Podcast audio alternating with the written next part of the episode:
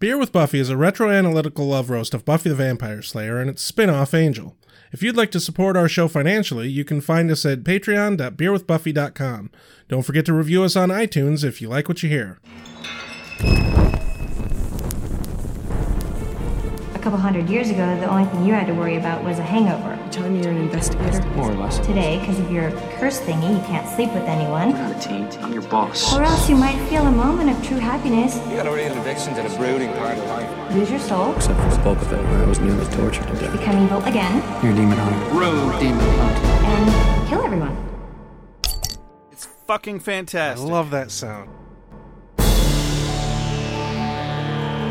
Thanks, Cornelia. I always appreciate your perspective.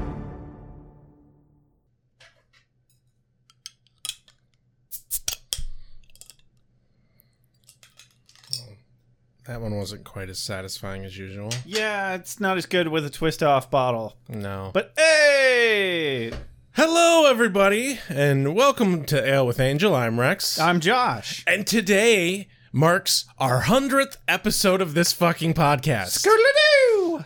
Well, hundredth episode of the Beer with Buffy and subsequent An- Ale with Angel bo- podcast. And also, fuck a doodle do. Yeah, holy shit! That's a lot of episodes. It is a lot of episodes. God damn. Congratulations and thank you for being here with us. Yes, thank you so very very much.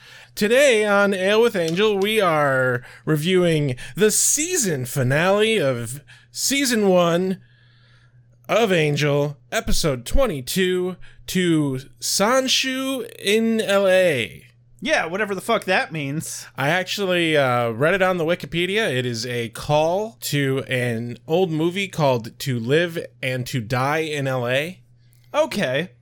I and wondered it's a if it- play on the word "sanshu" because of the episode. Oh, and yeah, oh, I like that. Yeah. That's really cool. it's clever. It's Uh, very I was clever. wondering if it was a reference to Tu Wong Fu, thanks for everything. I don't even know what that is. I don't even remember what it's about, other than uh, some drag queens in a shitty convertible car driving across the country. and I think they started or were in LA at some point in time, so it could have been a reference. Who knows? But it wasn't. It wasn't. It wasn't.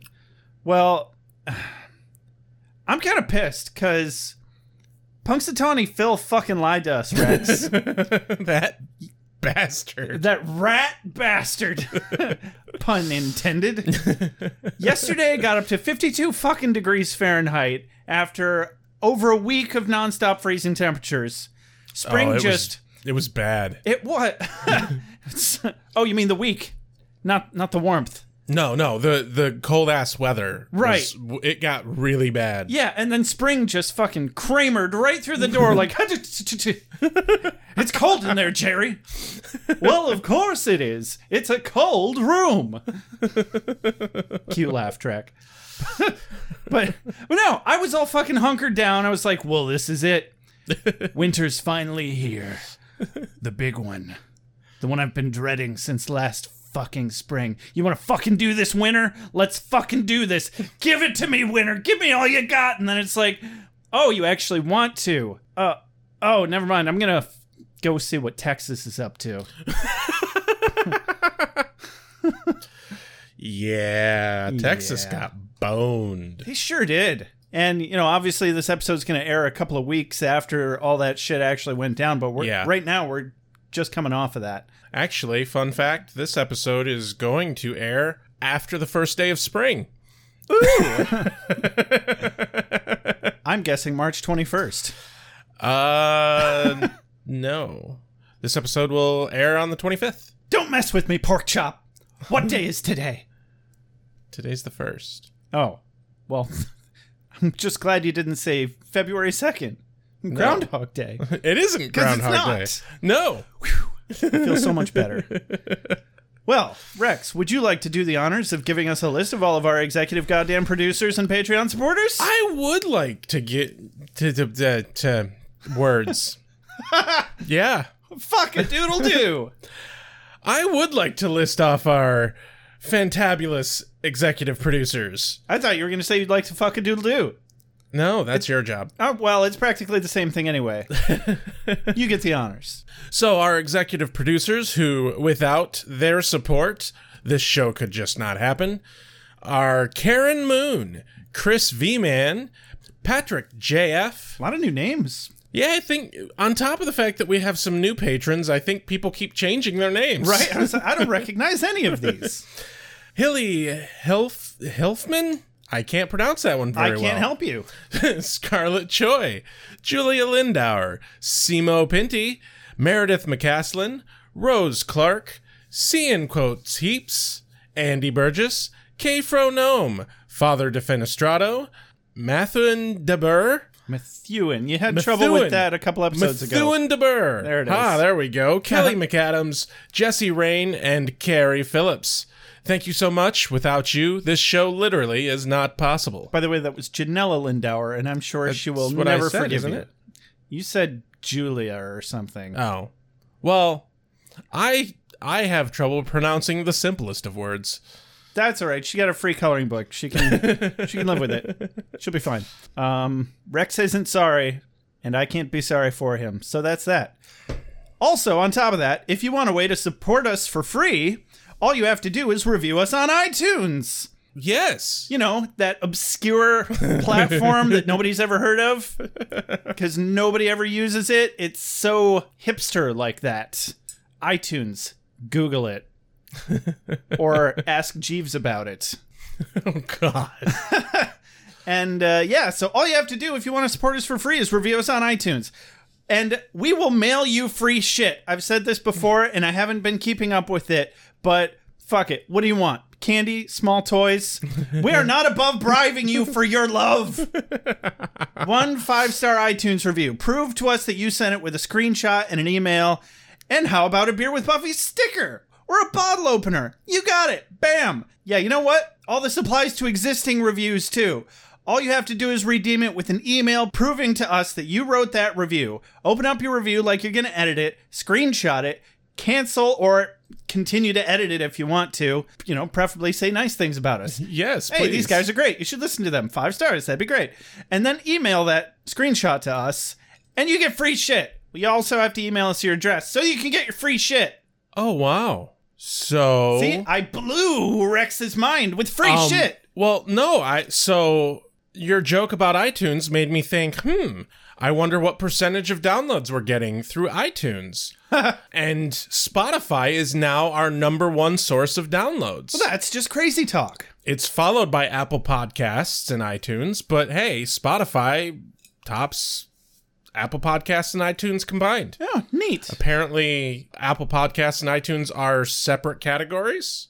That's weird. And then our fourth in line is Overcast, which I've never heard of. Didn't you set it up? Oh yeah, but most most podcast services just use your iTunes feed. Oh, I see. Just automatically, a bunch of them pull from iTunes. Yep. Oh, that's neat. Yeah, it, it made setting up podcasts way easier. So, you know, thank you for that, all you podcast providers. Super sweet and simple. Yes. Uh, also, we did get some voicemails.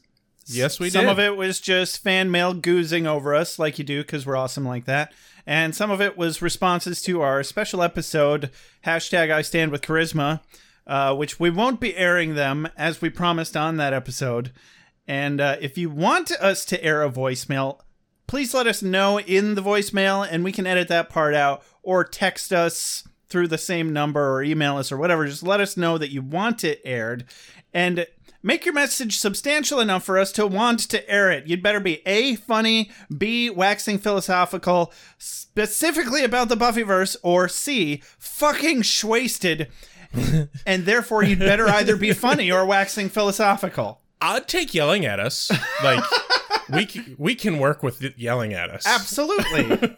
Again, that falls under the umbrella of funny.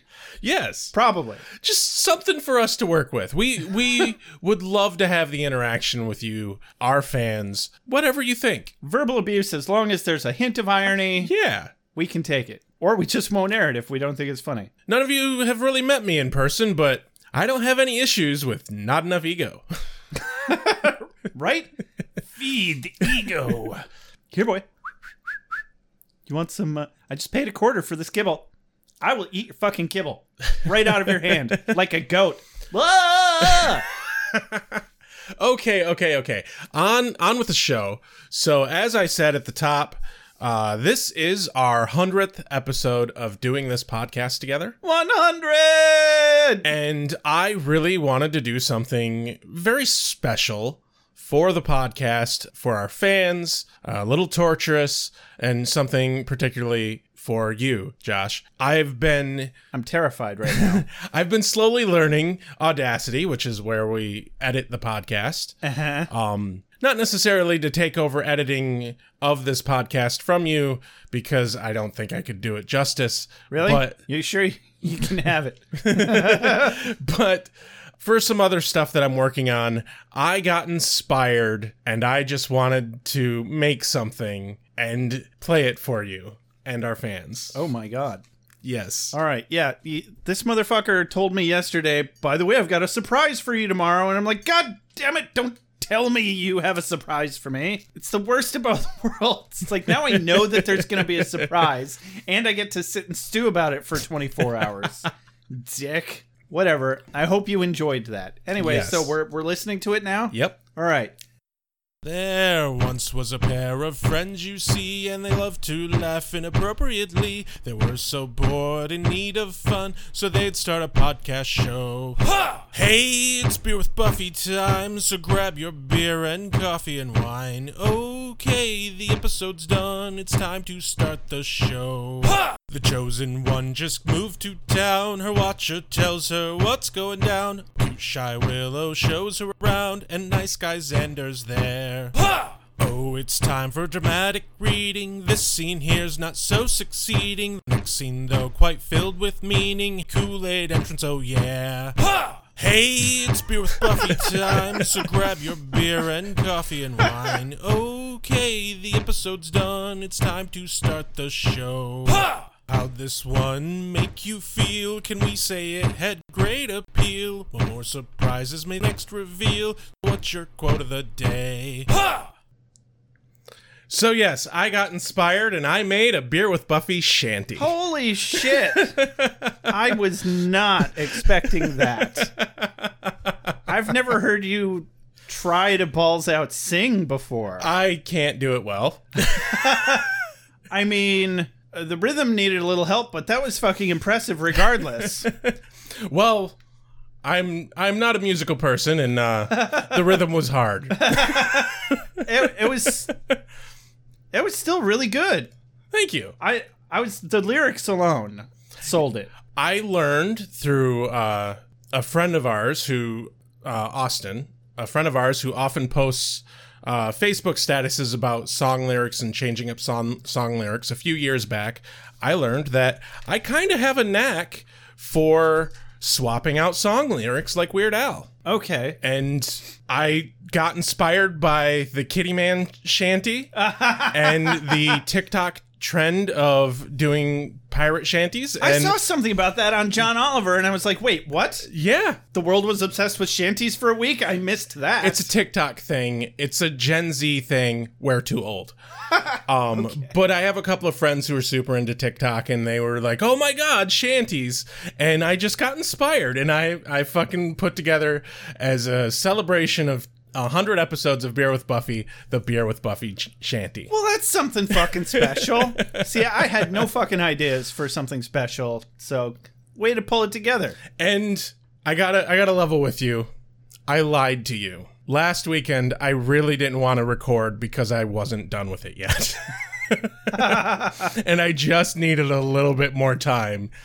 I don't even remember why we didn't. Rec- why you told me we didn't record last. I told you I wasn't in the mood for it. I wasn't in the right headspace. I, I needed a break, but that just wasn't the truth. I really needed more time to finish the damn shanty. Oh. Because this was hard. that's okay because I did kind of need a break. So whatever. so there you go. There was your surprise. Yeah, worth it. Fantastic.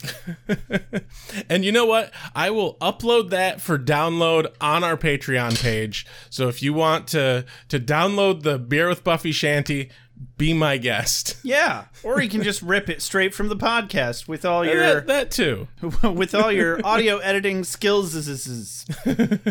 well, on that note, it's time for bad wine tasting with bad wine, Yeah, because we got our beer, we got our coffee. It's time for the wine. and it's it's it's fake beer, it's ginger beer, Yeah, it's it- delicious, but you know we I, I gotta. One of us has to be an alcoholic, and I am just going to take one for the team. So this week, I am drinking. I guess it's called Juggernaut. Check, look on the bat. The rear label is easier to read. The Yeah, Juggernaut Hillside Cabernet. It is a Cabernet Sauvignon, vintage 2018 from California. and it has by far the greatest damn label I've ever seen for any wine ever. It is really gorgeous. If you Google it, I don't. I almost suspect that they might have unique labels for different shipments because this is some gorgeous hand drawn art. It looks like something out of an anime from Yeah. what's that one uh, Princess Mononoke. Yeah. it reminds me very much of that, but it's a lion with blue gums and uh, I want to say talons, claws, and it's it's it's fucking amazing. it's, It's, wispy and yeah. amazing and ooh the bottle is fantastically large and heavy. no. That label reminds me of the video game Okami. Do you remember that fucking game? Of course, that I remember fucking that game was game. amazing. It is. and that's exactly that the art from that. Yeah. Well, and Okami reminded me a lot of Princess Mononoke. Yeah, And 'cause, you know, Okami is- Japanese art. Yeah, it's very well, it's cell shaded, very anime style, traditional. Oh yeah, Okami was by far one of the best GameCube games that was ever made. They actually remade it, I think, for the Wii or I can't remember, but it was originally. It, it for was the GameCube. Wii, and I bought it for the Wii, and it was terrible using the Wii motes for Oh it. God, I can imagine. So here on Bad Wine Tasting with Bad Wine, I'm afraid to announce that this might actually be good wine. Even though I only paid 20 like 20 bucks for the bottle, That's more than you usually pay. it for is your slightly wine. more than I usually pay. So, and I tend to only Oh stick my! Well, he's over there drinking ginger beer. Oh, The ginger beer out of the bottle is so much better than out of the can. It really is. So I tend to only stick with Cabernet Sauvignons because it's my favorite type of wine. I might branch out at some point. I'm not there yet. Leave me alone. All right, so this time, instead of completely shoehorning it in, I'm going to take a sip of the wine and then I'm going to try to find a word that actually applies to the wine Alrighty. instead of the other way around. oh, that is really good. And I, I had some last night. It was just sitting there winking me in the face.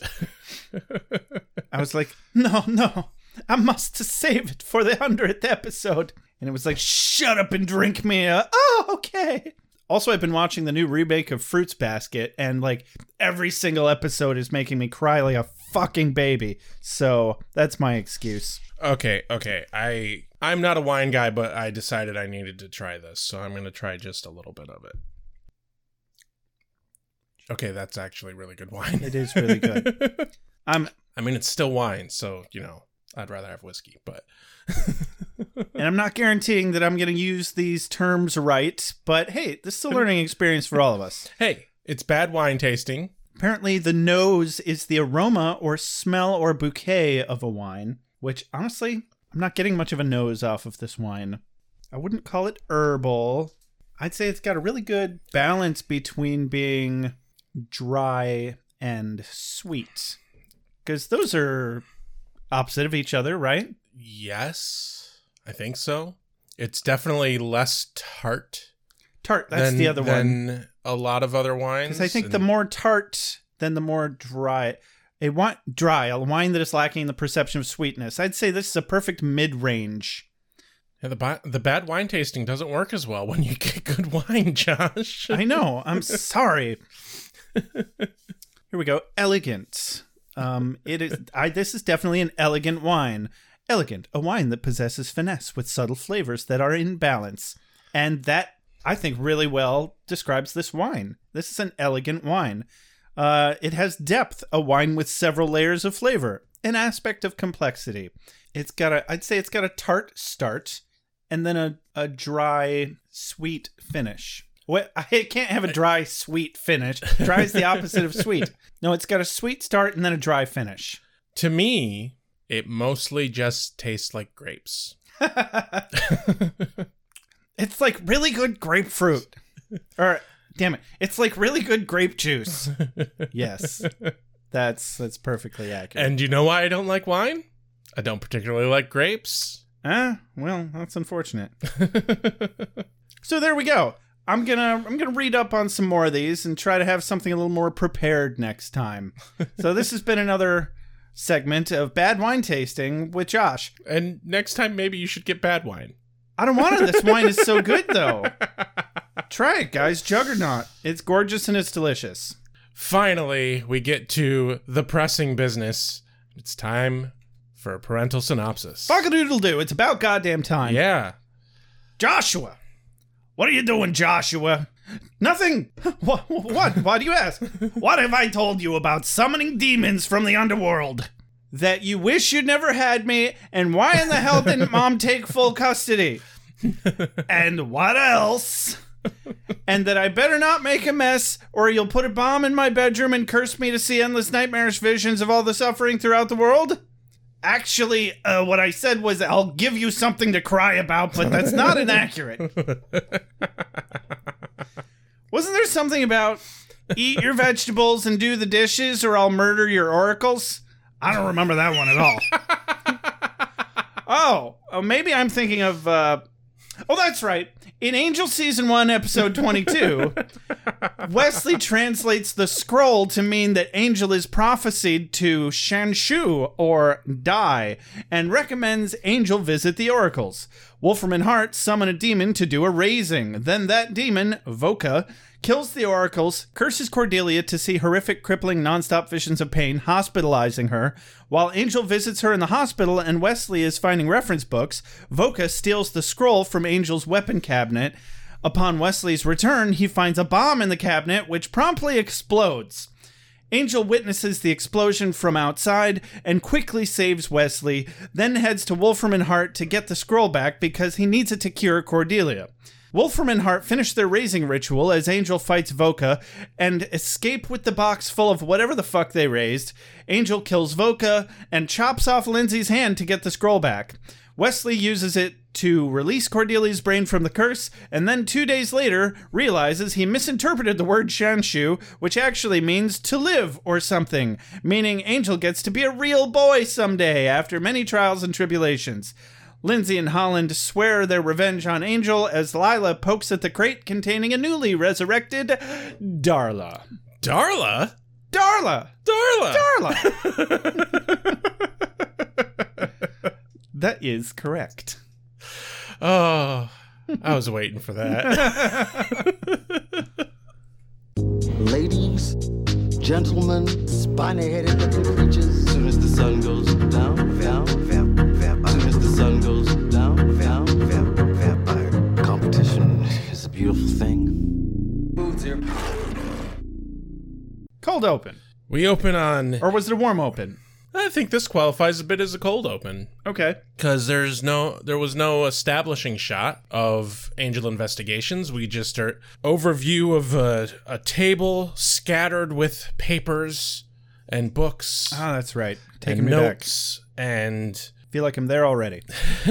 Angel Investigations. Wesley is researching San Shan or Shan.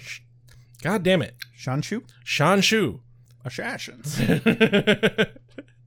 See, every time I wrote this, I just kept thinking of Snoo Snoo.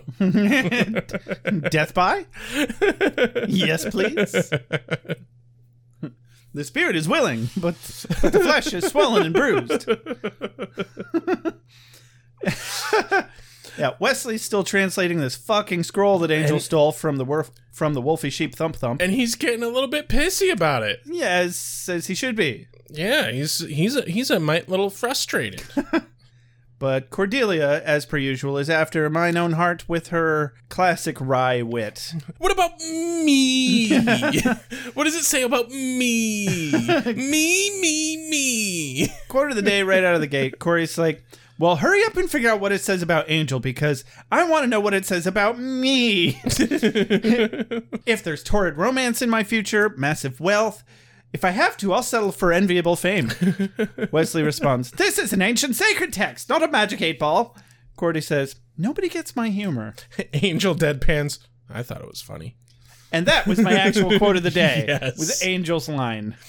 Especially with that very deadpan delivery. It was Yes. so perfect. It's fantastic. and like he didn't even budge during the whole conversation, so it just made it perfect. And her response is just, Yeah. Yeah. It was too perfect. And then we cut to just outside of the office as some dark, enshrouded, shadowy figure lurks like a little lurky boy. I dare say that's foreboding. Yes. Dun dun dun. Couldn't possibly be more foreboding if we had a wine named foreboding. It's so dark. It is. It's almost like a Pinot Noir. I don't know uh, nearly enough about wine to know what a Pinot Noir actually is. Uh, basically, it's the difference between if if a Cabernet is a porter, then a Pinot Noir is Stout. a stout. Yes, Okay. Okay. That that puts it in terms I understand. I know. There Thank you go, you, sir. You're welcome. I just said I couldn't think of the term stout. Well, it happens. We all have brain farts every now and then. Some of us more than others. Oh man, I've been having so many brain farts, and by brain farts I mean my butt. Lots of flatulence. Just thought I'd share that with everybody. I'm a very classy man. yeah, sure. Look how much wine I drink.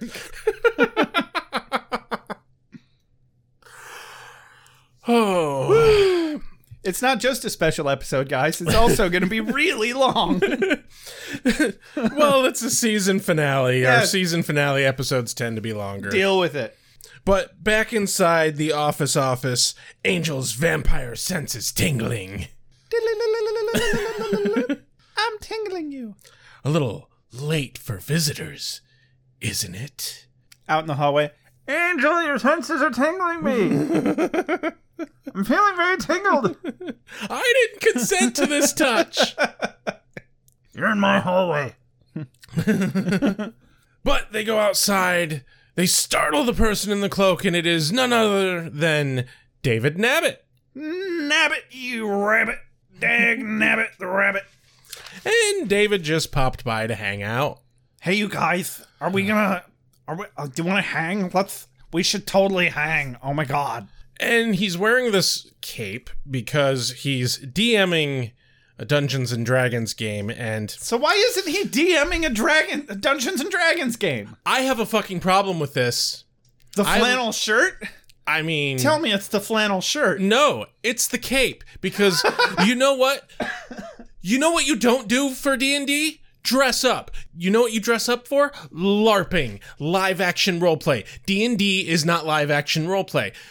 People who don't fucking understand Dungeons and Dragons always equate D&D and LARP as the same fucking thing. Wow, you took that to an even nerdier place than I was expecting. They are not the same fucking thing, and a man like this would not dress up for Dungeons and Dragons. Yeah, he's a billionaire for Christ's sake. Can't even find somebody to dress him for his Dungeons and I Dragons mean, games. With the way he's dressed, he obviously dressed himself. well, duh. That's why. That's what I'm saying. He's a billionaire. Can't he find some Yeah. help there? Can't he buy friends? But yeah, your question also stands. Like, why the fuck is he at Angel Investigations if he has a game to go DM? Yeah, also that.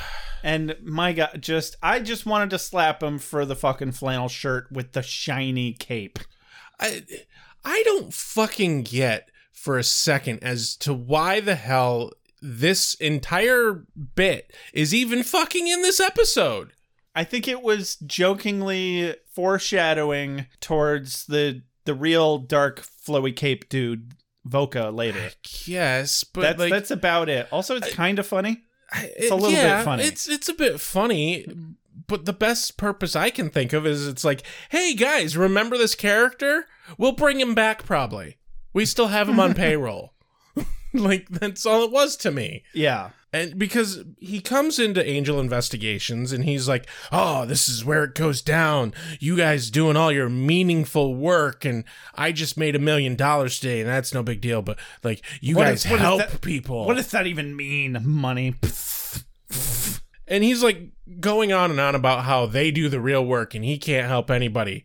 Uh, excuse me, you're a fucking billionaire. Excuse me, you have billions of dollars. Just give away half your money and you'll still probably have a billion dollars and a lot of people would be really fucking happy. You don't have to be Batman, but you could fund a Batman. yeah. Like, I don't know, Angel. Huh. We, you know, we just happen to have somebody in the room that could functionally be Batman. Yeah. like man needs more gadgets. And after this he needs a new home. Yes. yes, he does. Maybe that's why he's in the episode. I think so. I I suspect that he comes into play with that Because somehow. how is he gonna find a new place to live? I mean, never mind that he doesn't own the building, and I think I I also as long as he has renter's insurance or something. I also kind of liked that it when it showed David being all lurky and everything, it showed a little placard with all the with a list of different places that are also in the building, and it's like all those places also blew up, and it's like, damn, that sucks. yeah. Whatever. Angel's gonna be fine regardless, but he also has a billionaire fanboy, so yeah, they'll all be just fine. Cordelia's like, oh, well, I think it means no more shopping at Penny Mart. Um, He's like, Ugh, money, what's it mean? Anyway, so Nabbit's like, You guys seen any cool demons lately? Oh no, he he needs to be played by Rick Moranis from the Ghostbusters. hey you guys, have you seen any cool demons lately? there Hey, it is. There let me in, let me in. it is. There it is. And cut to some cool demons lately. Yeah, uh, where there's a summoning happening over at Wolfram and Hart. Where the Gerba snort snort is lighting a field on fire. And saying some bad, bad Latin words. I'm, s- I'm sorry, saying some bad, bad Latin words that piss the demons off so much that they have to come yell at someone to get off their lawn. I just really feel the need to point out in this moment where they are summoning someone who is coming here to summon to someone. summon someone. Yeah. so so the assassin that we hired to kill the assassin didn't even kill the assassin. And it's, um, where's Jerry Seinfeld?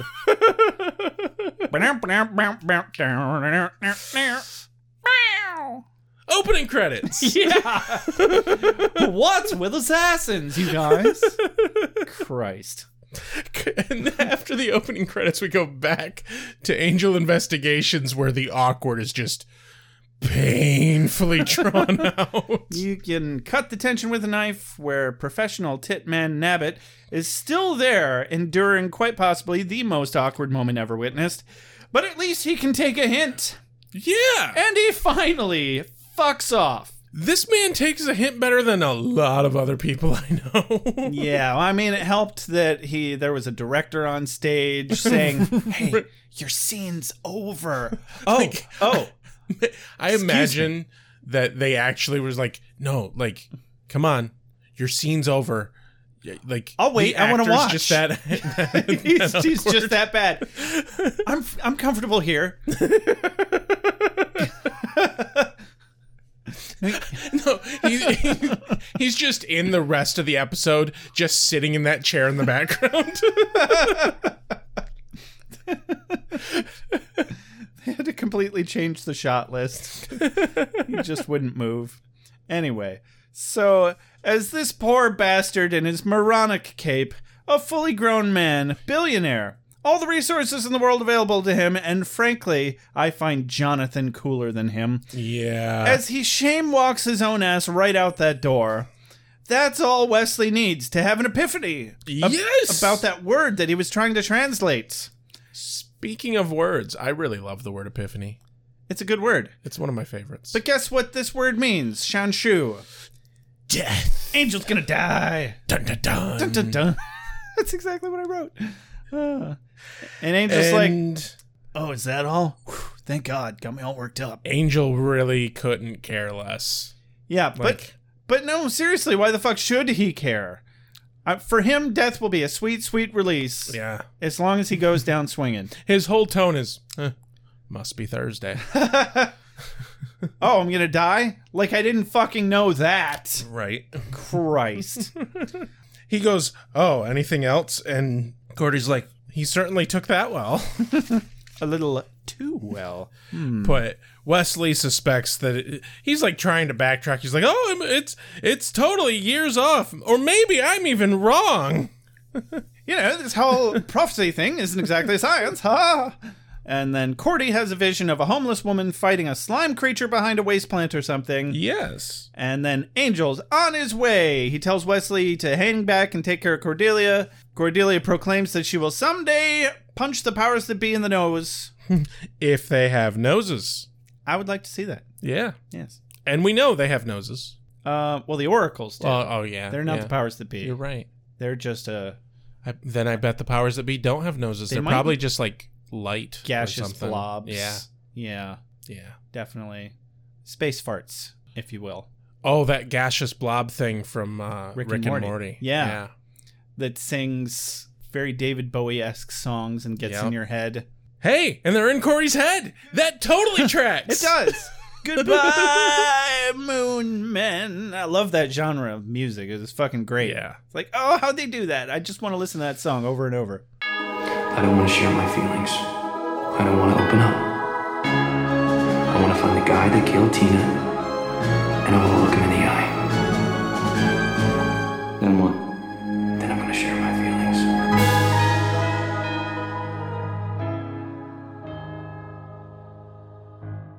We cut back to uh, what'd you call it? Gerba thump thump. Uh, Gerba snort snort Gerba snort snort. And- That's my favorite one and yet. and Wolfie sheep thump thump. uh, Gerba snort snort. Back to Gerba snort snort, where uh, the demon who is actually called Voka, Voka is super fucking angry Yeah. because the scroll is gone, Or, and as, or as I'd like to call him, old blood tooth fork chin. and he has kind of a good reason to be angry because the scroll was specifically needed to do a ritual to get rid of Angel, and Angel has the scroll. I haven't been on Earth for thousands of years, and this is the incompetence I'm greeted by. Oi! You're telling me that the very creature he was summoned to do a raising in order to get rid of is in possession of the scroll? That's right, Jerry. And they're like, oh, we'll get it back. He's like, no, fuck you. I'll do it. You guys suck. you won't do shit. You're gonna sit down, you're gonna suck on your pacifier, and drink your fucking apple juice. And you know what? He's fucking right. He is. Dude gets the job done. He He, does. like, really well. yeah. yeah. It's too bad he sucks at hand to hand combat. I was just thinking that. but yeah, if you want something done right, you got to do it yourself, I Yeah. suppose. So he's off to get the scroll back from Angel, yep. and uh, Uh, cut to the water treatment plant where Kate arrives on the case to some patrol officers mocking her like assholes. douchebags. Yep. But hey, you know, they're cops. What do you expect? I expect nothing less of them, or more for that matter. They're like, told you she'd show up. Hey, you Um, need some backup or a Ouija board? John John Oliver just uh, released today. The the last episode of last week tonight had a segment on raids, and he showed a lot of cops being dickbags. Eh. Excellent. So yeah, they're they're just dickbags. Police brutality is a thing. It's Yeah. not okay. It's not okay. Just throwing that out there. But yeah, Kate arrives. They mock her. She gives no fucks. She strolls on back there. I don't need your backup. I do these things all by myself, all the time. Yep. And she arrives in the back alley just as Angel is helping the homeless woman. The slime demon is already slain. We didn't even get to see him kill the slime demon. I know, That's I wanted to see a slime demon. yeah. What the hell? But she's thanking him for killing that spy. and by the way, I don't appreciate being watched like that by the American Dental Association. That's one of my quotes of the day. Oh man, it was so good. like she like let's cast this woman just to say a really weird crazy line. That's it. Then we're you're good. Here's your money. Sometimes the show doesn't need to be made fun of.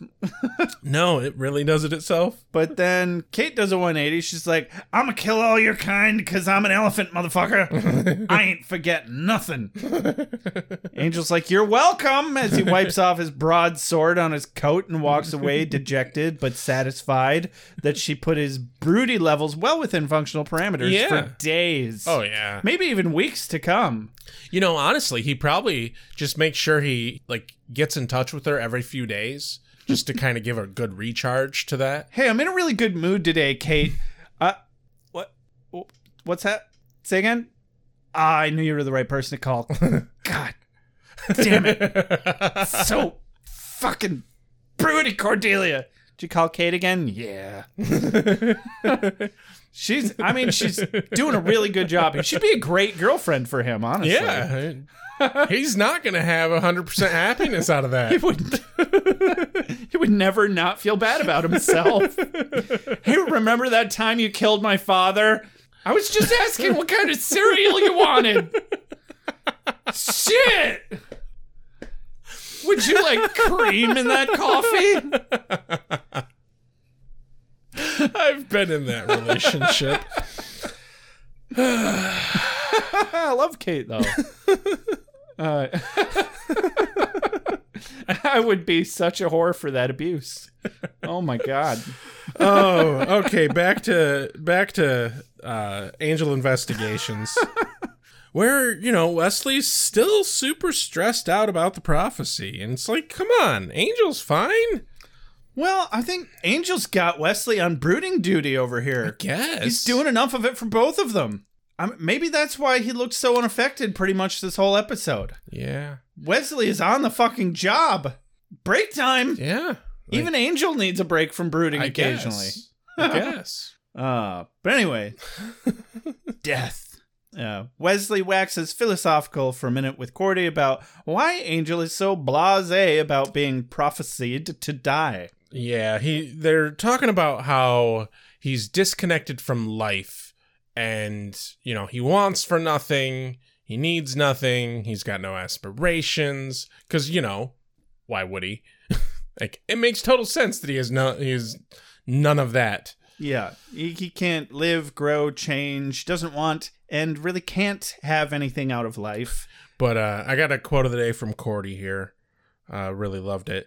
After she finally gets what Wesley's talking about, she goes, "He's going to have to start wanting things from life, whether he wants to or not." Damn straight. that was also one of my quotes of the day.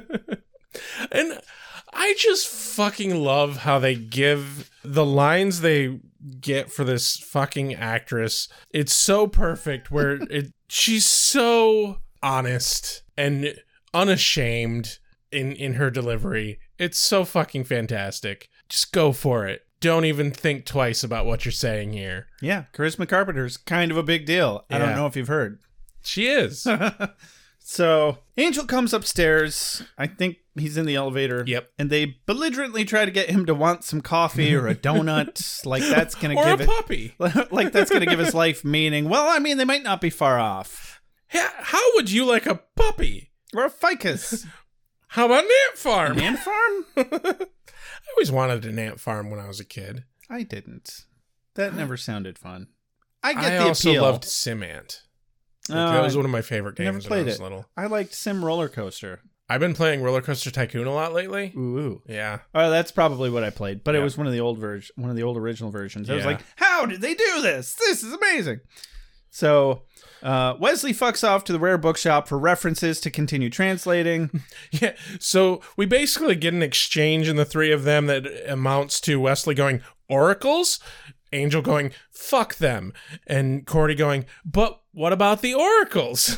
and that's pretty much it. Angel tells Wesley to lock up the scroll in the weapons cabinet while he's out, and Wesley suggests Angel visit the oracles, and he's like, "Nah, bruh." You know, fuck that. Cordelia, however, supports the idea. Yeah. Cut to the oracles. Yeah, it was a- kind of a, a decent fake out here because we think that oh maybe maybe Cordy was able to convince him to go d- see the oracles. Well, Oh, I guess Angel changed his mind and went straight to the oracles. but Um, no, it's Voca. Ah, Oh, fuckface got there first. Oh, jeez. And, uh, I don't think he's giving them that scythe as an offering. no, Oh dear. no, it it is not a pleasant surprise, unlike Ashanti. he should have sang a shanty and then murdered them. Yeah, I'm being murdered, but I don't care because I just heard an awesome shanty that was made specifically for me. Dogosh. So, but uh, oracles are like, you there. I dare say lower beings mustn't come in here. Even if you take off your shoes, your stink just won't come out of the marble for a thousand years. Believe me, I've tried. Now fuck off, I say. And when you get there, well, you know the rest. You look like a man who's been told to fuck off many times, likely just today. Even. have you looked in the mirror? Have you seen yourself, sir? I dare say that mask is the only nice thing about you. Have you seen your chin? It's a fork. The bloody fucking fork. It was a hell of a chin. So, and he just apparates the scythe out of his hand while it's behind his back, and they let us fill in the rest with our imaginations for now. yeah, A person needs certain designer things. You shouldn't be trying to eat my friend's brains. Hey, you're a vampire. Cut to some kind of outdoor market and or art festival. I actually really fucking like when they do the outdoor daytime LA street bits. Yeah. Like it- it's nice to see that. Oh, right, they actually are in a city. Yeah. well, it felt more like they were on a college campus doing some sort of event to me. like art kinda. hop. I think art hop is something they do in every city. But yeah, there- Cordy is browsing about and trying to find Angel a hobby. yeah. Which is actually very sweet of her. It is. I, I was like, oh, like he's gonna want your fucking colored pencils or whatever. But- or watercolors, I don't know. But I think her instinct of getting him a bunch of art supplies is kind of spot on because he does draw. I you know, I thought of that afterwards and I was like, you know, I'm kind of 50-50 on whether he might be into that, but he sketches, so painting actually could be his bag. And, you know, if nothing else, this is one of those, it's the thought that counts because Angel is so important to her. Mm-hmm. She's trying to do something to, you know, help him connect with the world. I think he would have had she actually been able to get him that gift before she starts having issues in a moment, as you'll see. I think he'd have been so touched just by her gesture that he would have tried painting anyway. oh, yeah. I Whether I he definitely whether agree. he hated the idea or not. so yeah uh, while she's like talking to the the vendor uh, we see Voka just strolling down the street Yeah. middle of goddamn LA and you know what that's Old- how you can tell it's LA because nobody cares Exactly. nobody Old- cares Old demon face boy just wandering through the crowd completely unnoticed. Yeah. Because who even gives a shit about cosplayers and LARPers anymore?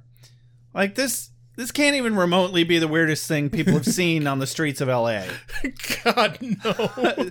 especially on a college campus. Like Right. you got the business crowd, they're always wearing fancy suits, and then you got the theater crowd. Oh my god, did I get some looks when I went to my sociology class with my riffraff haircut? I forgot you were actually in college with Like they I think they almost like screamed it. the teacher looked like she wanted to vomit. I know they all thought that I just needed a new look or something. and then another class I can just imagine being in that class and seeing a dude who comes in like I've seen him before and he looked so normal till that day. So imagine this, and I'll have to post pictures of this later. well, A, Google Klaus Nomi, K L A U S space N O M I. And this is what my haircut was based on when I played Riff Raff in the Rocky Horror Show. Or the, Ro- yeah, the Rocky Horror Show, because the Rocky Horror That Picture Show. is an impressive amount of forehead. Yeah. so instead of just giving me the bald spot like the classic riffraff, they gave me an extreme widow's peak by shaving back my hairline. That is Nicolas Cage level forehead going on there. Yeah. Like, I can't believe I've never shown you the actual pictures of me with that haircut. I swear I should have seen it though. You Oh, Like, I- probably have, but it's been a while. Anyway, really feels like something I would remember. but when we release this episode, I think I'll post a, a couple of pictures in the Buffy group and maybe Twitter of, of that. We'll have to share a picture of that label too. It'll be good times. Why were we talking about that? Oh, right, weird, yeah. weird shit in the Yes. city or on a college campus. But Voka just strolls down the street and does a little creepy, creepy hand caress to to Cordy, and it gives her a vision. And it's a momentary vision, but then there's a pause, and then it kicks her ass. boy, howdy, does it fucking kick her ass. Yeah, she doesn't notice him, but she does happen to notice the horrid, crippling visions that just won't stop. Somebody took about 80 ice picks and shoved them between her eyes. repeatedly. and she falls over screaming in agony, and the girl that just sold her art supplies runs to her aid. Good for her. Good on Yeah. her. Call 911. Because everybody else is just like, uh, that girl's like laying on the ground Weird. screaming. Uh, that's kind of annoying, actually. Could somebody do something about that? Like, my mocha's getting cold. I can't drink my mocha like this. Okay, anyway. uh, back to Angel Investigations, where Angel is looking at the uh, the scroll. Volka just strolls right the fuck in. Man, they don't lock doors around here. Security around here is terrible. But I guess after they had the, the shitty security system, they're like, no, you know what? Fuck security. Angel's all the security they need around these parts.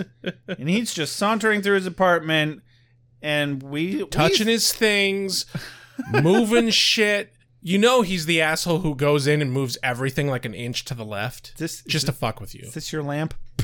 like a cat. Like a cat. exactly. So we see Voca in the background as Angel walks past and since he's dressed in black and depressing garb, Angel barely notices. yeah, He's like the Voca statue that's been there for decades. Yeah. Um, then he steps back to check his peripherals, and he's like, "That's weird. The Voca statue's gone. Huh, strange. Must be the wind," proclaims a Skyrim NPC. but Angel gets a call, and it's uh, obviously from the hospital about Cordy, and he's like, "Away to I'm the, the- vampire mobile." I'm the only family she has, or something. yeah, I'm her employer. She has no family.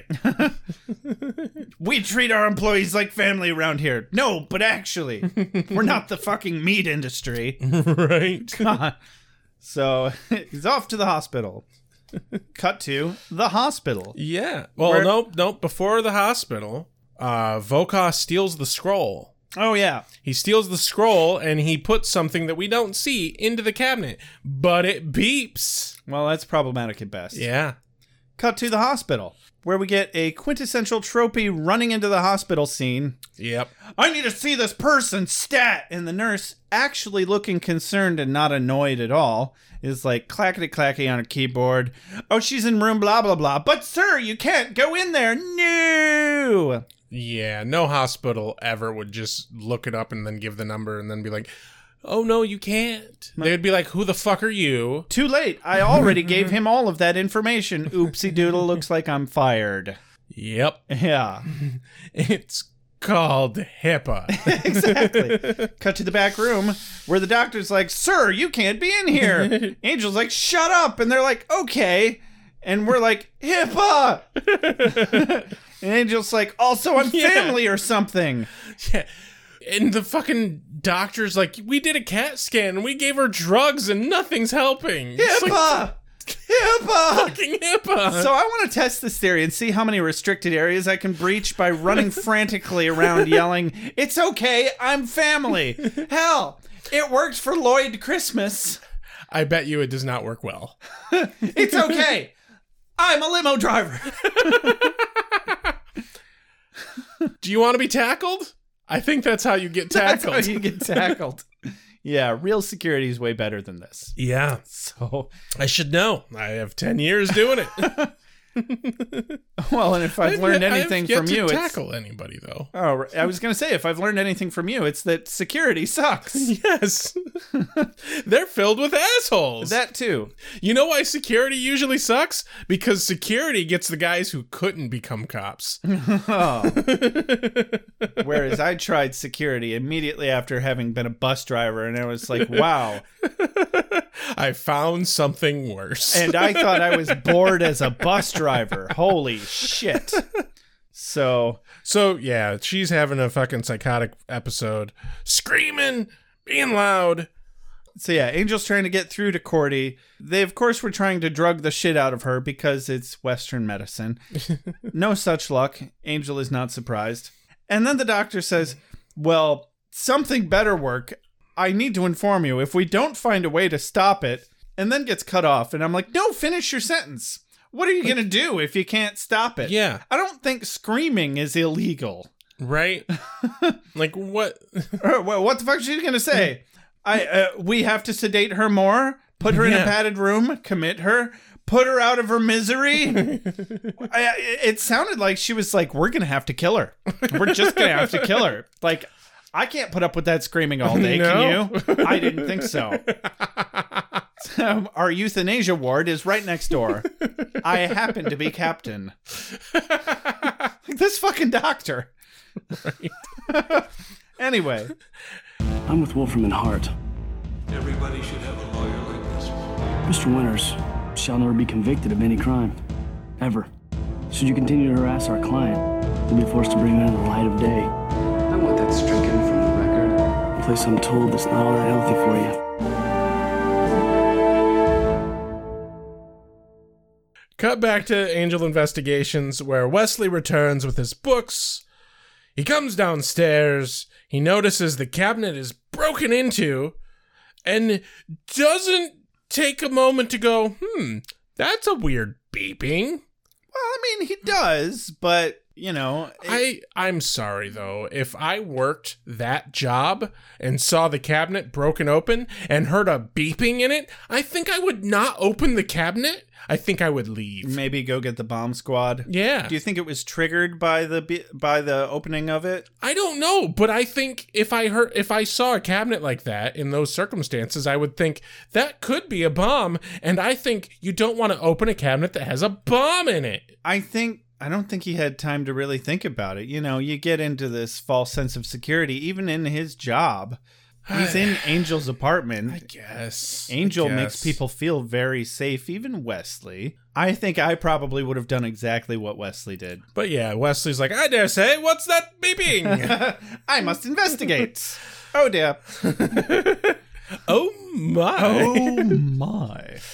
And cut to outside as Angel gets home, pulls his car up. For some reason, decided to park it on the street and not in the parking garage, just so that he could see the building explode. Building go boom. Well, I hope he had renter's insurance. Yeah, me too. Wow. You know, I really was not fucking expecting the building to explode like that. I remembered that it got blown up. I did not at all. Um, I recalled reading something tropes that are common in the Buffyverse, especially when they're done with a set or they can't use a set anymore. the the location in the story gets destroyed. Uh huh.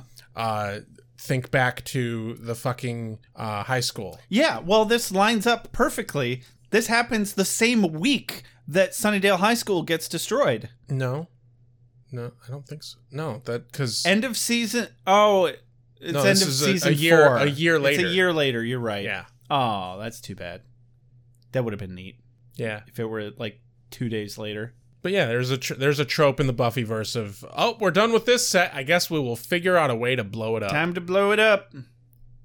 and that's what they do with sunnydale as a whole Time for the Wily Coyote solution. all else fails wiley coyote that shit Dynamite. So, despite the fact that Wesley was directly in front of the bomb, he's alive. He's pretty much fine. yeah, he's a little beaten up, but he's- he's, alive. He's not even a horrid burn victim. No. Somehow. Angel saves him, pulls him out. He heads off uh, to the hospital in an ambulance. And then Kate shows up. Yeah. I guess Kate felt that he she didn't do a good enough job of recharging his broodiness. And she's back for more. Yeah, You know, she's I- back for more. Because she's trying to stop Angel from leaving because he's a major witness. And holy fuck, Angel is on a roll with telling off Yeah. ex girlfriends. Um, Sure, they didn't really date. Kate says, I'm glad we're not playing friends anymore, and I'm real sick and tired of your attitude. There's a thing called the law. Angel replies, "This isn't about the law. This is about a little thing called life." Now, I'm sorry about your father, but I didn't kill your father, and I'm sick and tired of you blaming me for everything you can't handle. You want to be enemies? Try me.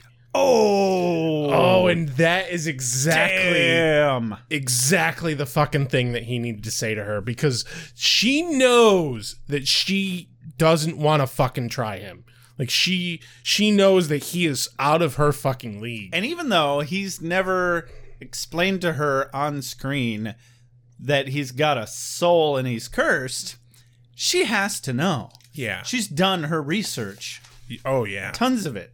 And she just doesn't care or doesn't really understand because we don't know what text she found, but she has to know. Right. This is a moment that had to fucking happen because honestly, I've been getting pretty tired of her shit. And uh, she feels so superfluous in this episode. Oh yeah. and really just slightly in more than just slightly in the way, I guess. And uh, she's grieving because her father died, and it's only been a couple of weeks since her father died. Right. That makes pretty much everything she's doing and saying absolutely forgivable. She's blaming vampires and therefore lumping Angel into the category of things that she blames for her father's death. But I think, honestly, the biggest reason that she is even in this episode, I mean, first off, explosion at Angel Investigations, yeah, she's gonna fucking show up, obviously. It made l- perfect logical sense that she would be there. yes. Um, and you know, they probably felt that they needed two scenes with her just to keep a specific balance or something. But honestly, I think the reason they made sure to put Kate in this episode is this is the season finale, and they needed to do at least some little bit of tie up between the bullshit going on between the two of them Yeah. and this final just get the fuck out of my way we're done uh, from angel really tied it up and like it's not a conclusion to the situation but Not per se. it definitely tied this line of of story up for the end of the season it could really go either way. Where they left it off, she can come back next season or she could not. yeah I don't remember if she does or not. I don't remember either. And I think from hell, from a fucking show running standpoint, that's kind of a smart thing to do with when you don't know if you're going to be able to renew a contract with an actor. Sure. Oh yeah, I did- you took it the the meta route. Or I was going to say if you don't really know where you want to take this character's arc That or too. these two characters' relationship. Exactly. So we'll see, and I look forward to that. And uh, you know, I'm glad they did have her in the episode, but still, it felt superfluous. It did.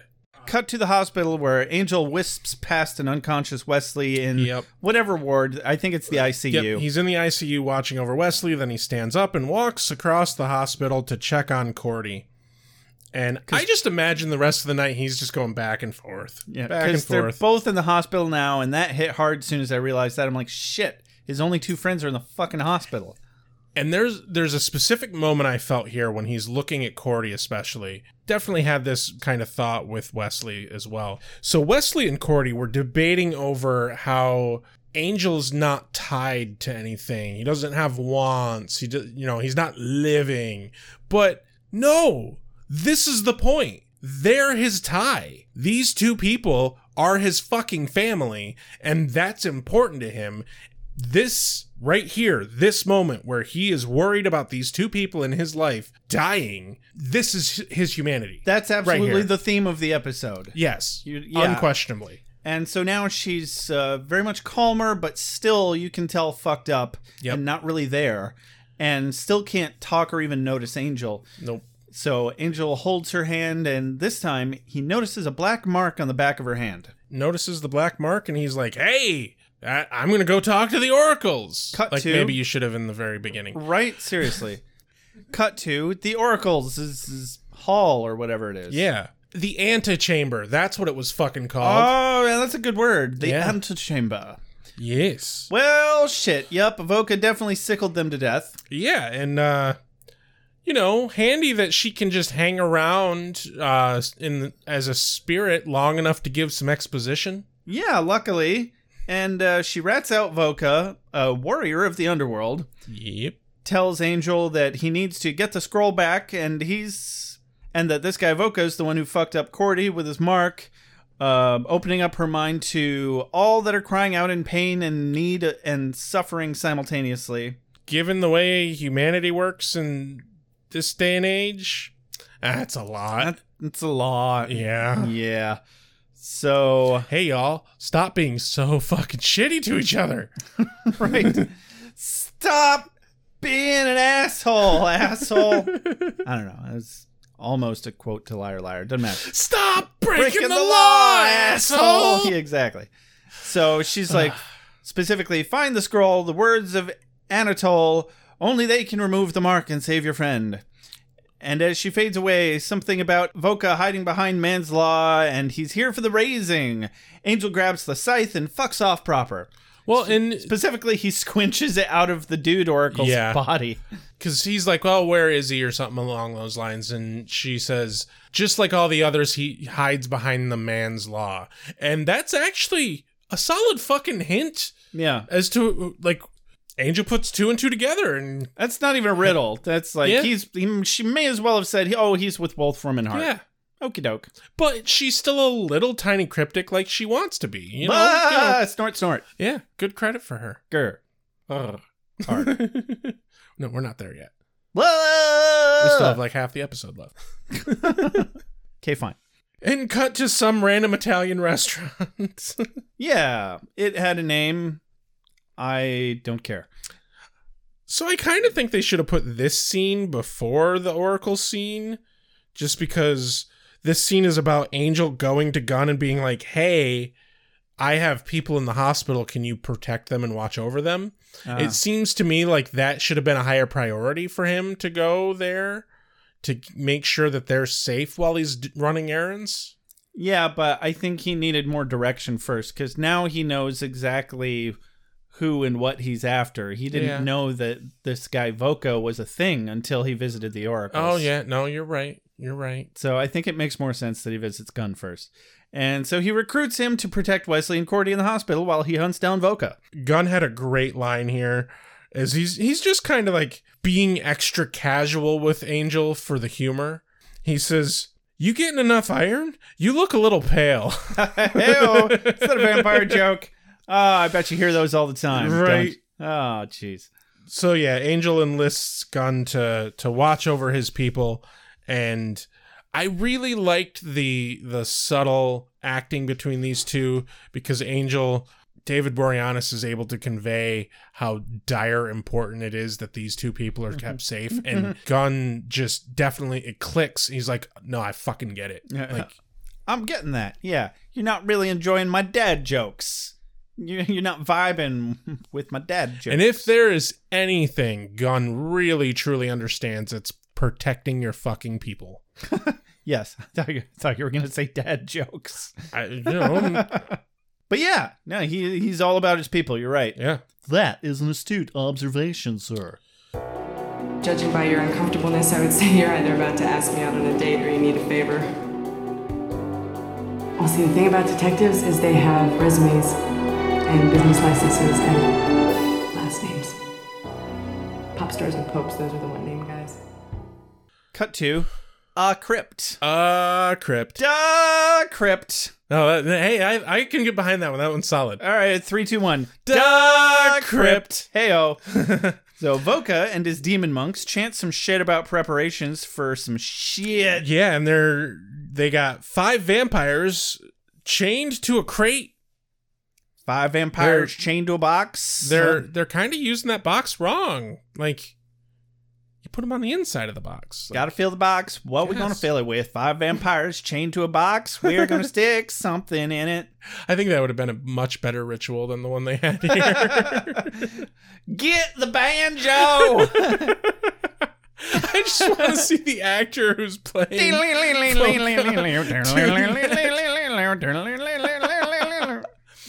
There's not enough of that kind of stuff for like dark rituals and stuff. That would be awesome.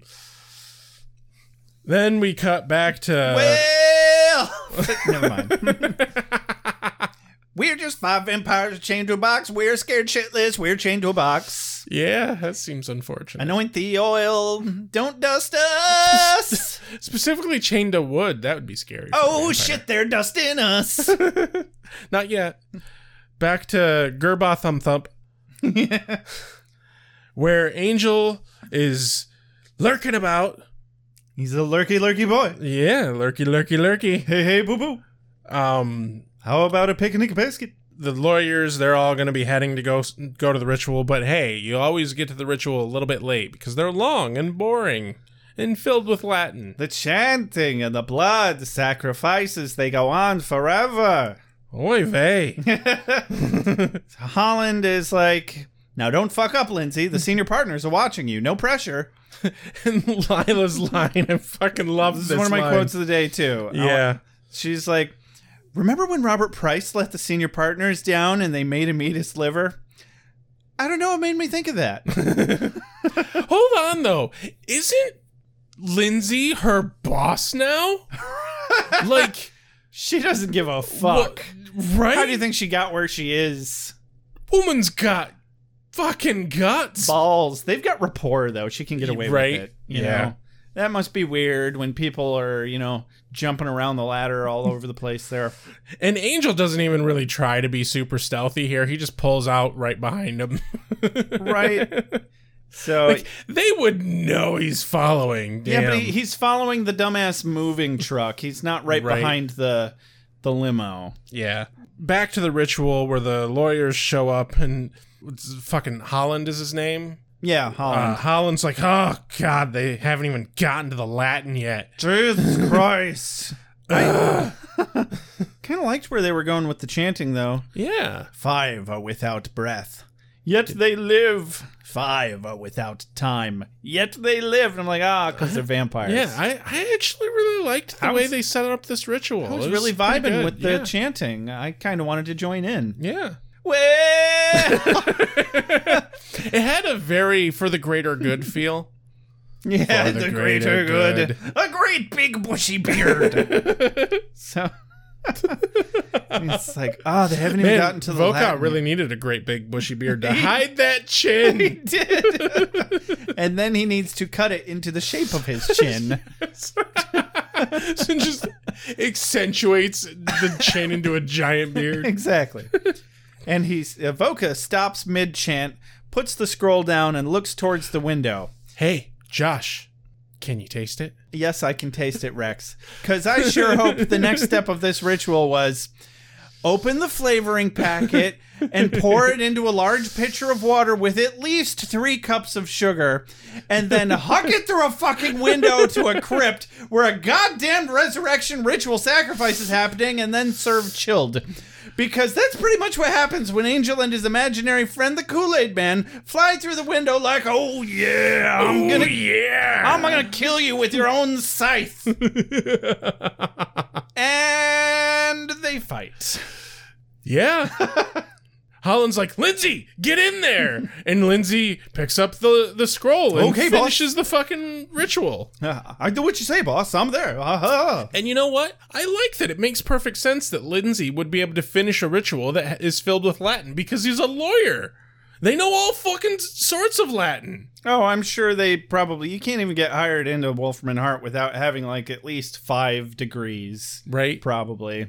So he's he's chanting the Latin. The vampires get dusted and swirled into some sort of vortex thingy And the vortex gets sucked into the crate. into the box where Big flash of light. Muldoon's shooting a taser in there. He's like, "Shoot her!" And-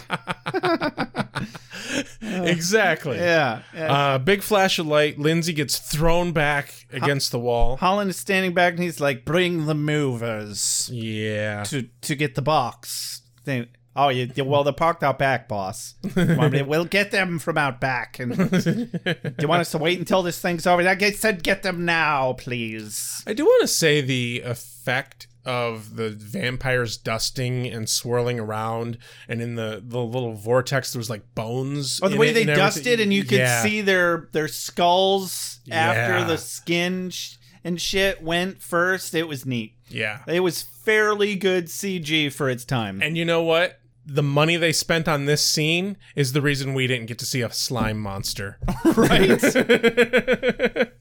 let them use their imaginations. yeah. Greedy little shits. But the movers come in, they they haul the crate away.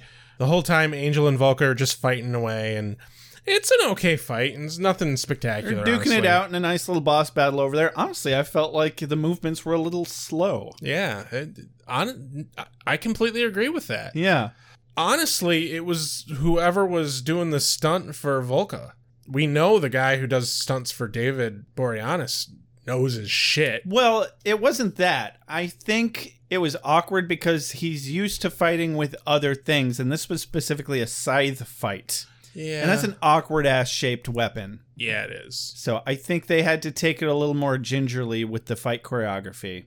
Yeah, that makes so, sense. So that nobody accidentally stabbed themselves in the stomach. right. I don't fucking care if it's a goddamn prop or not. Like a stunt prop, stunt props can still fucking hurt. Oh, you can still abs- do some damage. Absolutely. Yeah. they have to be pretty stout to be swinging around and not like wobble. Oh, because, yeah. like obviously rubber or some I shit. took stage combat, and the knives that we used, they were just grinded down real knives. yeah, It's thick metal, and it's dull as shit, but it's still real metal. Mm-hmm. If you don't get out of the way, that shit'll fuck you up. Well, I don't know why. Well, I've never actually worked with props. I've done a lot of research in making them. so Angel finally pins Voca against a wall. Yep. Rips off his mask, revealing no nose. No nose and a face full of maggots. Mm. Maggots. Eh, eh, ew. Yeah, and I don't quite get why they had Angel say this line. His line is just nice, and then he stabs him in the face. Yeah, it's like, wait, where's sixty nine? What? What? What's Right? 60 Where was the double oral sex? I don't get it. But it's come on. It's the season finale. Give him a better one-liner than that. stabby stabby dead now. oh, I know where he got nice from cuz if you put two sides together, it's like they're 69ing. Yes. Yes. no, You think a good, yeah. no, I think a dumb. Two sickles. they sickle each other at the same time.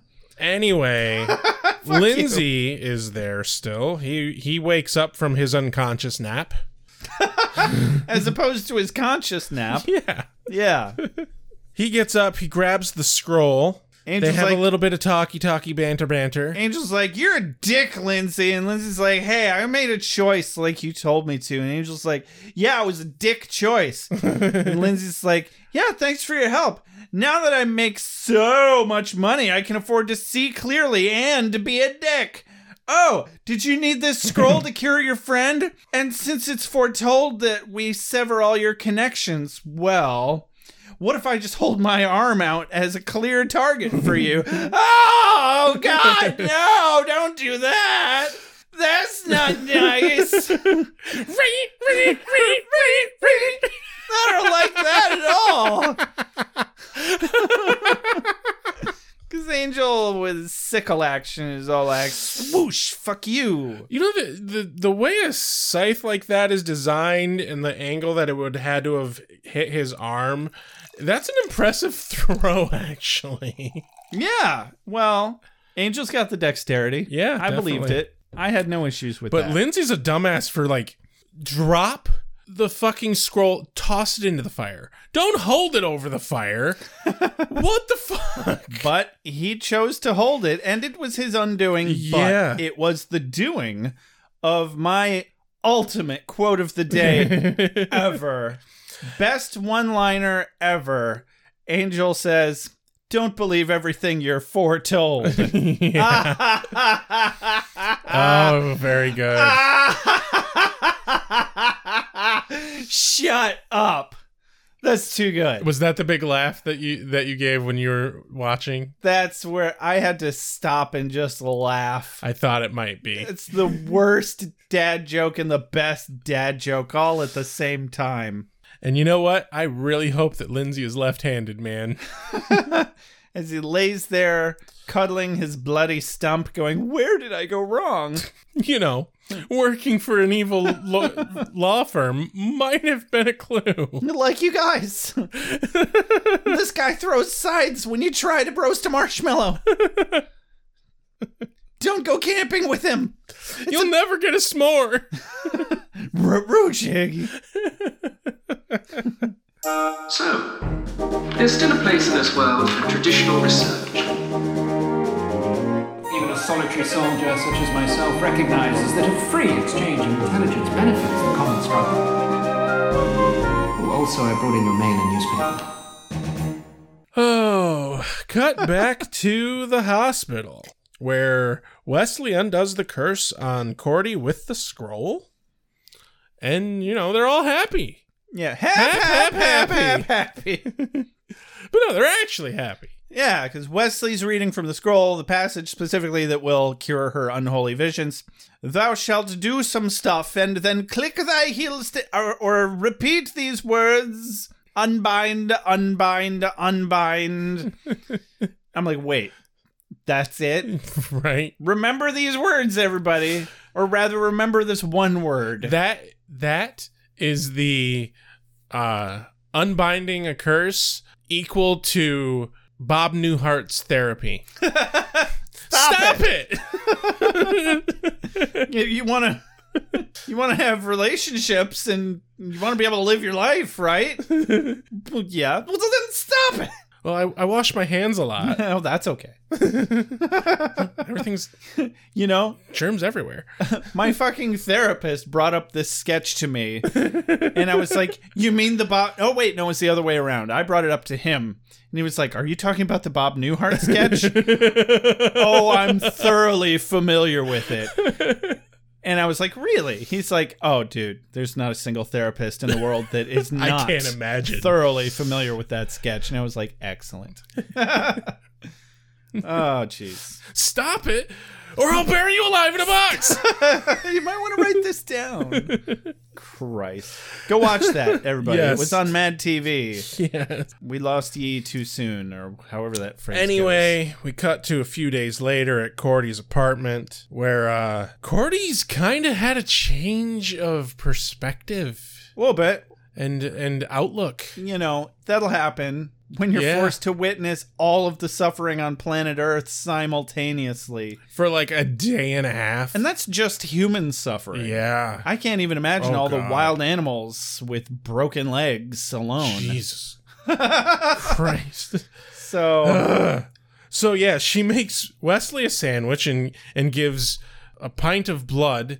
Not like donates a pint of blood, like a, a little probably to-go cow container. or pig. Yeah, uh, blood to Angel, and I really liked this exchange because Angel's like, uh, "You want me to drink blood in front of you?" Cordy's like, "No, we're family. It's fine.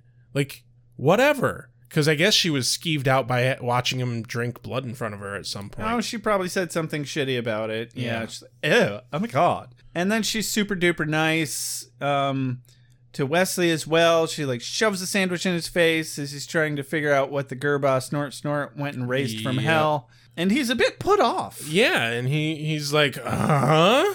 Who is this person in front of me?" I'm frightened, Daniel. Angel's like, "Oh, he's just not used to the new you." Her response is one of my quotes of the day. Might as well, but go for it. Yeah.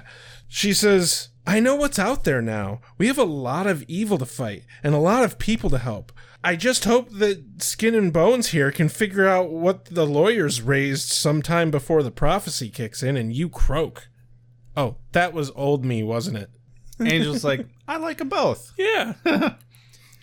And then Wesley has another epiphany an yes. epiphania, if you will. And he figures out that Shanshu does not mean death. In fact, it does mean death, but it also means life. that is correct. I'm so glad you asked me that. And the answer is yes. yes. So, uh, life and death or something. But more specifically, it, he presumes that it means Angel will eventually get to become human after all kinds of crazy shit. Well, he f- has to fulfill his destiny, and his destiny involves plagues, demons, fiends, and apocalypses. Stuff. Apocalypse? Apocalypse. Apo- apocalypse. there like- we Yeah, that's, that's totally right. I'm, I'm positive. I'm 100% positive that we can't possibly re- be wrong in that. And Angel's a little bit happy, a little bit excited. But not too happy. Not too happy. Not that happy. Not that dark. Not that happy. No. Um, No. I, I liked that Corey called him Pinocchio. yeah. you get to be a real boy. but, you know, like, don't count your chickens before they hatch. But Cordy's very supportive here. She- Yeah. He's like, oh, so don't break out the champagne just yet. And she's like, yeah, break out the champagne, Pinocchio. This is a big deal. Yeah, I guess it is. Typical. I hook up with the only person in history who ever came to LA to get older. and I mean, you can't really go anywhere and not get older, but I see what she means. People go there to get immortalized in movies or some shit. Right. Anyway, And with surgery. uh, Yeah, Yeah. Um, Silicon Valley and all. Yep. But you know that's that's named that for computer parts, not for plastic Right. surgery, probably. Right. Cut to Wolfram and Hart.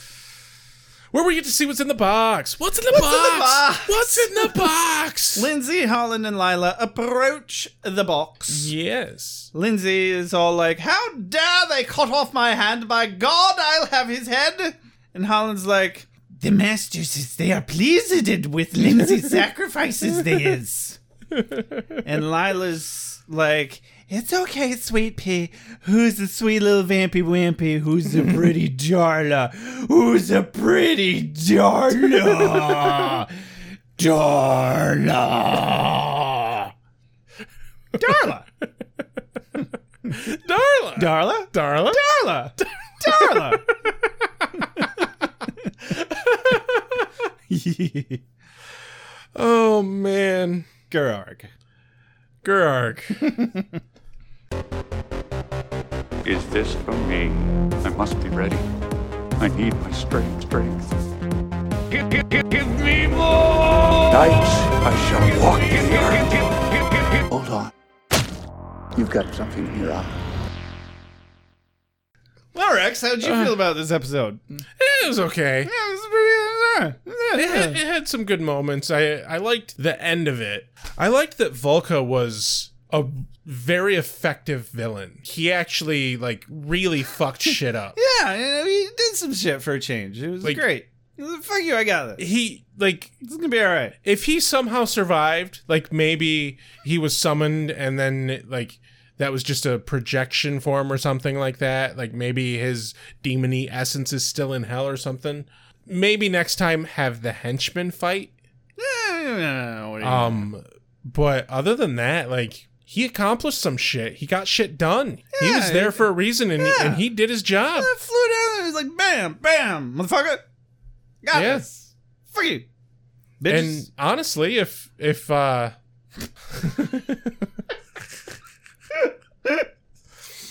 Go on. honestly, if it weren't for the fact that he was working with Wolfram and Hart, I think Angel would have never had a fucking chance. Yeah, it was wasted on Wolfram and Hart. Yeah, Yeah, those guys, they didn't know what they had. You're too good. too good for them, Volca. Too good. what do you think of the, of the Uh, episode? yeah, some shit happened. It was some things. It was there was some stuff. We got. It was great. Yeah. it was pretty good. I I pretty think The, the episode did suffer from just having a bit too much extra shit. Like they're they're like, hey, we want all these fucking uh, people to come back, so we're gonna cast them in in smaller scenes for this episode just to remind people that they're still here.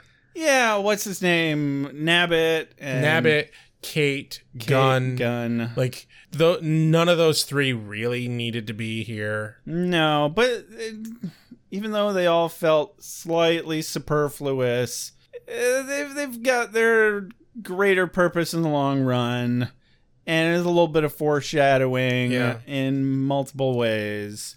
I, I like that they managed to get them in there, even though like they could have done without them. But I'm glad we had them. The more Yeah. the merrier. Yeah. I didn't hate it. And they've obviously got a setup for a new space next season. Yep. Or the need to get a new space. yeah, they'll probably spend an episode or two shopping. Yep. For apartments or something, living in out of Cordelia's apartment. Here's the biggest thing with me in this episode though. This didn't remote with the exception of the offices getting blown up. With with that one exception, this didn't remotely feel like a, a season finale to me. Yeah, the boss fight felt kind of on par with most of the episode creature climaxes that ever happen. He always gets in a fight with somebody at the end of the episode. Yeah. And honestly, it felt like his fight with Faith was more badass than this one. Yeah. But they did come through with Wolfram and Hart being essentially the big bad of the season. Yeah. And they set up um, Darla to be the big bad of next season, or at the very least, very important to next season. Since they've spent other portions of this season not just introducing Darla, but giving us more backstory on Darla than we already had from Buffy the Vampire Yeah. Slayer. So how how about real quick? Let's do our quotes of the day, and then I'd like to uh, take a moment to discuss the season as a whole. let me just wrap up on this episode. We pretty much got the satisfaction, not as great as it could have been, but it's still the first season. The satisfaction of that big bad arc and a setup for next season. Lindsay got his comeuppance, but now he's he's on track to be a continuing villain as well. Yep. And he has a a bigger grudge now. Like bitch took his hand. Yeah. Like that pissed me off. And we've solidly, firmly established this little trio that is Angel, Cordelia, and Wesley. They all fucking love each other, and there it is all completely platonic love. It is beautiful and not messy, and it's as solid as it can possibly be going into next season. They did that fantastically. They did. Especially even with losing Doyle mid season Yeah. they pulled it together. I think they rode some of Doyle's coattails on that, but what are you going to do? Yeah. Boo hoo. You know, we've already discussed that at length that Yep. unfortunately, sometimes when you can't work with somebody, that's that. Circumstances are unfortunate. So, what's your quote of the day, Rex? I'm actually going to go with the first quote we mentioned in this episode. Okay. After Cordy is, is talking about me, me, me, she says, Nobody gets my humor. And Angel deadpans, I thought it was funny. Mostly the deadpan response from Angel was just too perfectly spot on, but also the simple fact that it really informs us that no, Cordy isn't really this conceited and full of herself. She just finds it funny to be that conceited and full of herself. Yeah. And I like that because you know what? I appreciate that. I often say super conceited things because I think it's hilarious. Exactly. I do that all the time too, and people just don't know how to take it. It's unfortunate. Yeah, people always think I'm fucking serious, and I'm like, no, I don't actually think that. It's just really funny. Except for when you're being serious. Well, yeah. But usually there's a, a noted difference. Yes. I appreciate that. So, what's your quote of the day? I thought it was funny, Rex. Yeah. I see what you did there. Ah. What's your quote of the day, Josh? I have to give it to Angel. Don't believe everything you're foretold. I knew you were going to pick this one. I you know, I actually went I just looked through all of the other lines while you were talking and none of them were as good. I just No. couldn't. It is definitely the season finale of one liners. It was. Yeah. Definitely. So, as far as the season as a whole, how did you feel about it? My question comes on on two levels. How did you feel about the season as the first season of a show, but also as a first season compared to the seasons of Buffy, kind of a show to show comparison? We talked a bit about how Angel is just a different show than Buffy. It's a completely different animal on every on every level that you just said. Yeah. It wouldn't ever stand alone without Buffy the Vampire Slayer as its own TV show. It needed Buffy the Vampire Slayer to make sense at all. If I had not watched Buffy the Vampire Slayer and started watching this, I'd be like, what the fuck is going on? Yeah. I'm really confused. Even with all the extra exposition that they shoehorned in. Yeah, like Cordy re-explaining the soul thing, and, Doyle re-explaining his past in the first episode. Yeah. Even with all of that, and then obviously with Faith and Wesley coming in, we I'd be like, now who are these fuckers that everybody seems to know? So Yeah, I it mean- just can't even be judged from that angle. I don't think. I can, yeah, I can, I can definitely see that. But then to answer your other question, how does it compare to season one of Buffy? Far and away, much better.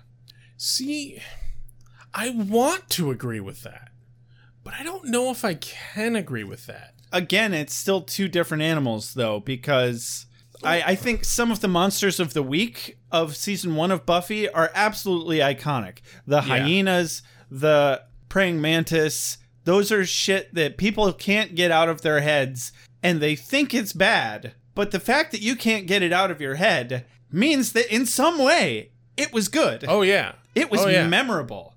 You can call something shitty, but that's better than calling it boring. Exactly. So I think the only reason I can't really back the idea that this season was better than than Buffy season 1 is mostly on the grounds that Buffy knew what it was in the beginning.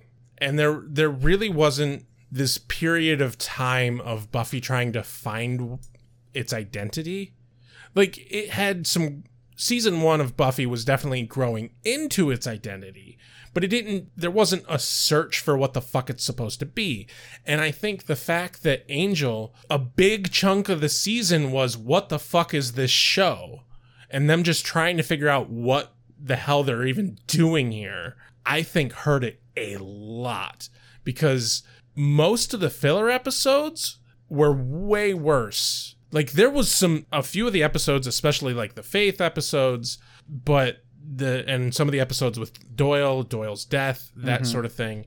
Some of those episodes were fucking amazing. And those episodes, I think, in and of themselves, tend to be better than most of the episodes of season one Buffy. But as a whole, I think this this season really, really suffered by them not coming into it with a much more solid idea of what the point of the show was and what the purpose of, of the story was. I completely agree that the fact that they had to fill 22 episodes instead of only 12, like the first season of Buffy, hurt them. yes, Um, yes, and- and I, I almost, And that I was a almost saving- completely forgot that, was Buffy. the saving grace of season one of Buffy was Yeah. that they only had 12 episodes and that was fine it was it gave them the training wheels that they needed and probably some much needed time in between seasons to regroup yeah, that I And- didn't even that didn't even occur to me because they didn't need as much filler in season one of Buffy. Yeah. as they definitely needed here. But the only other thing that I would say that they just categorically did wrong in this season, there was too big of a chunk in the middle of the season that was a, a long stretch of filler episodes. Uh, The doldrums dragged.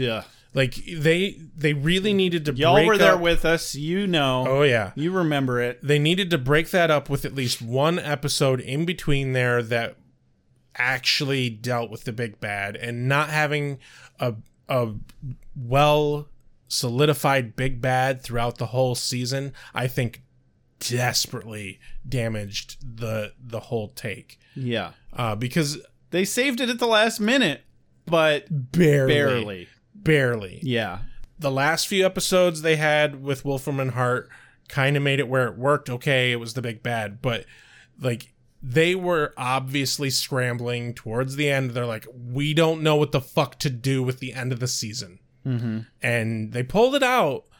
And I am looking forward to season two. But I'm going to be honest, I'm really fucking happy that we're going to go back to doing some Buffy. Oh, I can't fucking wait to get back to Buffy. like i i like this show it is good i enjoy it but it is not buffy No. And it never it never will be. No. It cannot fill that same place in your soul that Buffy does. And I love I was starting to feel like we were binging through Buffy way too fast, doing an episode of Buffy a week. And I kind of appreciate that Angel is going to help us space that out and savor it a bit more. Yeah. Because we're still going to be keeping with the jumping back and forth in the order that the episodes were aired. Yeah, and so basically, what what we're gonna do from here on out is essentially, uh, beer with Buffy episodes will air on the Monday releases, and well, that works out perfect. Yeah, the la- the last e- this episode is gonna air on the th- on a Thursday release, so the first return back to Buffy will air on a Monday release, and Angel will air on the Thursday release. That's So, perfect. yeah, it works out fucking Only perfect. way it could be more perfect is if it was a Tuesday release for Buffy. Yep. But we're probably not going to do that. No, why would we? Because Mondays and Thursdays keep it solidly a week and a half apart. Yeah. And uh honestly at this point I'm I'm way more comfortable now than I was before we came in to do Angel. I was uncomfortable with the idea of doing back back and forth between the two shows. Yeah. But I I feel much better about that idea now, Now that- especially now that we're doing the like week and a half release schedule. Now that we chugged through a whole season of Angel, and oh my god, it's over. Yeah. That's so crazy. Well, it's not over, but season one is over. Yeah. It's so crazy. But yeah, we we chugged through a whole season of Angel, and I think the week and a half release schedule is just the right amount of enough but not too much. And good news to all you fans. We are not, in fact, going to take a, a break between ending this this season of Angel and starting up Buffy again. None that you'll notice. Yeah, none that you'll notice. So that's it. Keep on listening. Yeah, we'll be here. This has been another episode of Ale with Angel. Hot diggity dog. Don't forget to follow us on Twitter, like us on Facebook. If you want to buy some of our shit, head on over to store.beerwithbuffy.com. We've got stickers, t shirts, hoodies, zip up hoodies, pullover hoodies. We don't have actual bottle openers yet, but god damn it, we're going to find a way. Fucking working on it. And if you want to find a way to support us for free, review us on iTunes. Any goddamn one of you, if you've already submitted an iTunes review, email us with proof that you submitted that iTunes review, and we will give you a small gift for free. I will mail it to you. If you want to become one of our Patreon supporters, head on over to patreon.beerwithbuffy.com. If you ever have any questions, comments, or concerns, email us at beerwithbuffy at gmail.com. You can also leave us a voicemail at 269 743 0783. You can also text that number. Huge shout out to JJ Treadway for all of our opening and transitional music. This has been Ale with Angel. I'm Josh. I'm Rex. And you know what makes me really sad about the Shanty song? No. I couldn't figure out how to fit a goddamn line about Keanu Reeves. Son of a bitch. I make allowances for your years, but I expect a certain amount of responsibility, and instead of which you en- enslave yourself to this this cult. You don't like the color?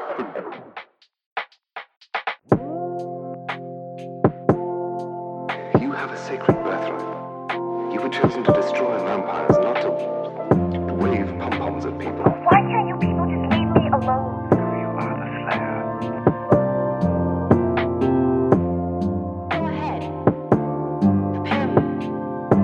I'm a watcher. I, I haven't the skill. Oh, come on. By appealing, by appealing to your common sense, common sense, common sense. Werewolves, incubi, succubi, everything you've ever dreaded was under your bed, but told yourself couldn't be by the light of day. One girl in all the world. Common sense. One girl in all the world. All the world. All the world. It was a bit um, British, wasn't it? Wee. Wait, what have we done? Wh- why are we watching this?